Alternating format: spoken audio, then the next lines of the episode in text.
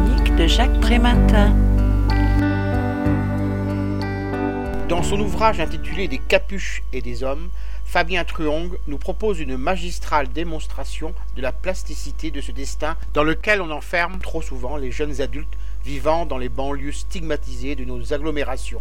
D'un côté s'exprime un discours plutôt connoté à droite, à qui l'on reproche d'être sécuritaire parce qu'il cherche avant tout à défendre l'ordre établi.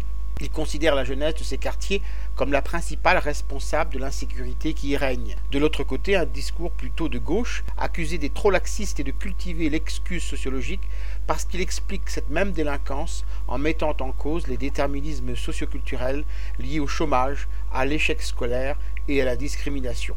L'auteur renvoie dos à dos ces deux postures en leur reprochant d'essentialiser ces jeunes, en les réduisant à une identité indépassable et irrévocable, les assimilant soit à de la racaille incivile, soit à des victimes de la société, et de défendre une réalité infiniment plus complexe qui en fait avant tout des hommes en devenir, confrontés à une trajectoire mouvante et réversible.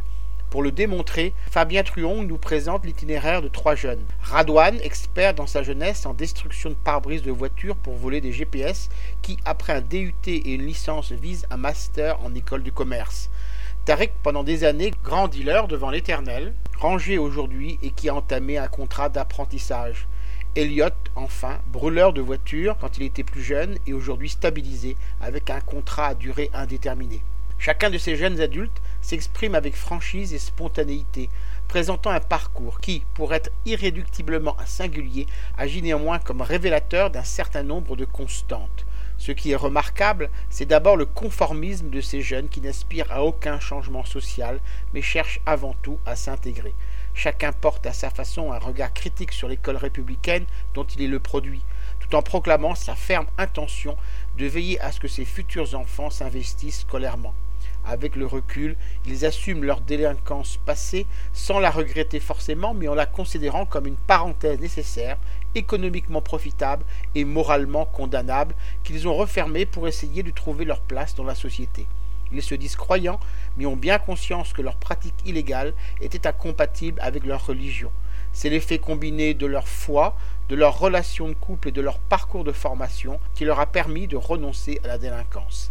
Ce cheminement démontre finalement combien ils sont bien loin de cette rupture civilisationnelle, cette désintégration sociale et ce délitement civique que l'on diagnostique si souvent.